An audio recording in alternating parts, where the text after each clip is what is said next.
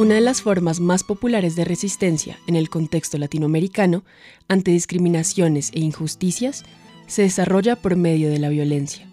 Esto por parte de la fuerza policial y los manifestantes.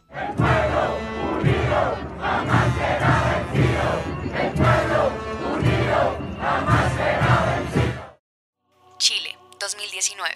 Protestas por el aumento del precio del pasaje en el metro de Santiago evolucionó hasta ser una denuncia por las graves violaciones sistemáticas a los derechos humanos por parte del Estado. Ecuador 2019. Paquetazo. Protesta que terminó en varios días de violencia en diversas ciudades de Ecuador, donde hubo confrontaciones entre grupos indígenas y otros participantes de las protestas con la policía.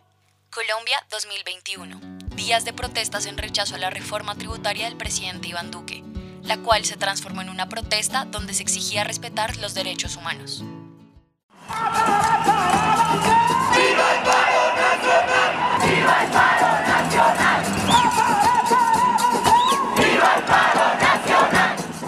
Según la ONG Temblores, tan solo en los tres primeros días de las protestas, iniciadas el pasado 28 de abril del 2021, las acciones policiales han dejado un balance de 1.181 casos de violencia policial, 92 víctimas de abuso de la fuerza, 26 víctimas mortales, 4 víctimas de agresión sexual, 672 detenciones arbitrarias y 12 víctimas de agresiones a los ojos. La violencia se ha encargado de atormentar a los colombianos desde hace varias décadas, acechándolos y arrebatándoles la esperanza. Desesperados, hemos decidido decidido tomarnos las calles del país para encontrarnos de nuevo con ella, la violencia. Disparando a la gente, salieron a disparar.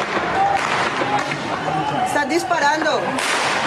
¡Resistencia! ¡Resistencia! ¡Resistencia! Mi nombre es Juan Carlos Merchan Zuleta. Me he dedicado a la defensa de los derechos humanos y a la investigación desde el CINEP, el Centro de Investigación y Educación Popular, donde actualmente hago parte del grupo de investigación de conflicto, paz y construcción del Estado, y soy profesor de ciencia política de la Universidad Javeriana. Eh, bueno, mi nombre es el padre John Ramírez, eh, pertenezco a la diócesis de Engativá, acá en Bogotá, Colombia. Diana María Cadena Lozano, procuradora delegada para el seguimiento del acuerdo de paz. Mi nombre es Cecilia Arenas, hace 14 años y medio eh, ando en la lucha de, por la muerte de mi hermano Mario Alexander Arenas Garzón, uno de los chicos de los mal llamados falsos positivos de Suacha. A Alex me lo mató en la Brigada 5 Mercedes Abrego de Florida Blanca, Santander. Hoy en día eh, es el primer el primer falso positivo declarado como crimen de lesa humanidad por confesión. Yo defino la violencia como una de diferentes formas que uno puede tener para afrontar una situación que para uno resulta conflictiva. Un conflicto es una tensión, es una tensión que puede ocurrir entre dos o más actores, personas, comunidades, y aparece cuando se percibe que hay una contradicción entre eh, intereses, entre creencias, entre valores eh, que se perciben incompatibles. La violencia es el factor, primeramente es un factor personal, de la carencia de amor, hacia sí mismo. Para mí la violencia definitivamente la incapacidad que tiene todo ser humano de poder decidir en forma racional cualquier inconveniente, desaveniencia, cualquier diferencia de pensamiento que se pueda tener con otro ser humano. Uno puede tener diferentes maneras de, de actuar. Una de ellas es la violencia sobre todo cuando uno tiene la impresión de que uno quisiera que eso que le está generando eh, conflicto a uno, uno quisiera que desapareciera. Y segundo, es un factor que se proyecta dentro de una comunidad. Generalmente la violencia siempre va en contra del otro. Cuando no hay razonamiento en el amor hacia sí mismo, la violencia empieza a generarse desde uno mismo hacia una sociedad, hacia una comunidad, hacia los padres, hacia las personas que lo rodean.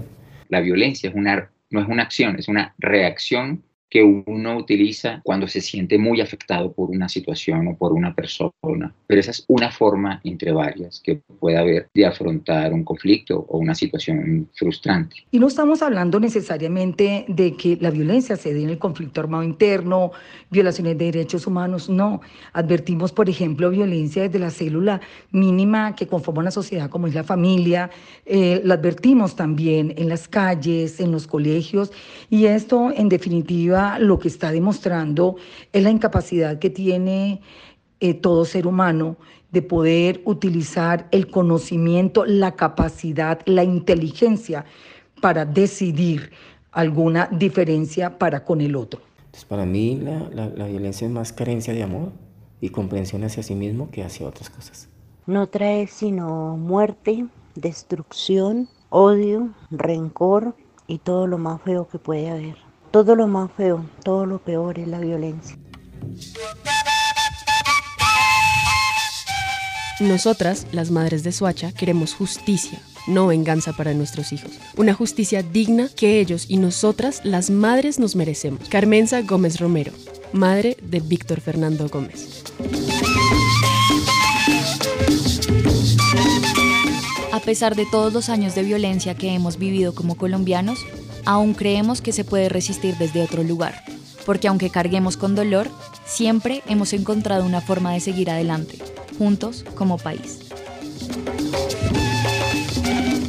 Uy, el amor para mí significa unión, pasión, compasión, hijos, familia, sociedad, mucha unión, desapego y morir tranquilo, morir tranquilamente. Bueno, el amor lo es todo, ¿no? El amor precisamente nos habla Corintios en la palabra que el amor es paciente, el amor es humildad, el amor es sencillez. El amor para mí es un sentimiento de afecto hacia la familia, hacia un ser querido, pero se extiende ese afecto a la naturaleza, a los animales, ese afecto especial que se tiene hacia las mascotas, pero también se extiende ese afecto al trabajo que realizamos, el afecto que tenemos hacia nuestro país. En primer lugar, siento que para mí eh, eh, el amor es, se entiende mejor cuando uno lo comprende más como un verbo que como un, como un objeto, como una cosa, como un sustantivo sobre el cual hablar.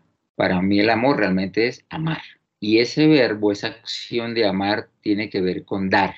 Y, y es un dar, amar es dar pero es un dar supremamente generoso, supremamente desinteresado. Es un entregarse uno mismo, no entregar simplemente cosas, no es entregar lo que a uno le sobra, es entregarse uno mismo con las cosas más importantes de la vida de uno. El amor es saber entender que así como yo soy una persona que puedo amarme y tengo mis capacidades, también tengo mis limitaciones, ¿no?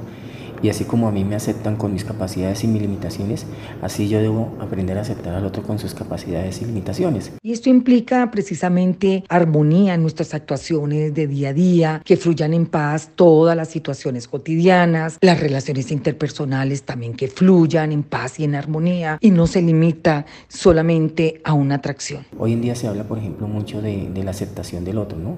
Y de los derechos que yo tengo, independiente de, mi orientación sexual, de mi afición política o religiosa, ¿no? Parte del amor es esto, aceptar al otro con sus ideas, con sus ideologías.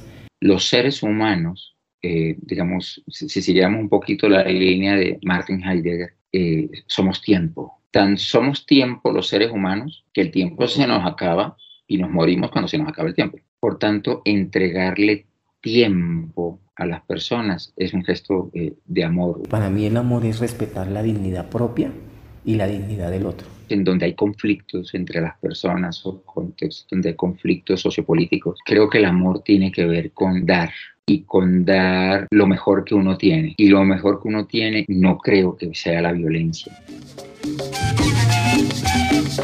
Aún creemos que de alguna forma esa violencia se puede transformar en amor y así resistir desde él. Para muchos de nosotros, la mejor forma de llegar a la paz es el amor.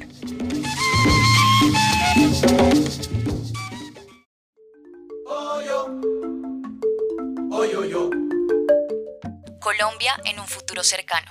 Se protesta con flores, música y baile. Encontramos la forma de alzar la voz, proteger nuestros territorios y defender nuestros derechos con amor. Marín Valle está las voces están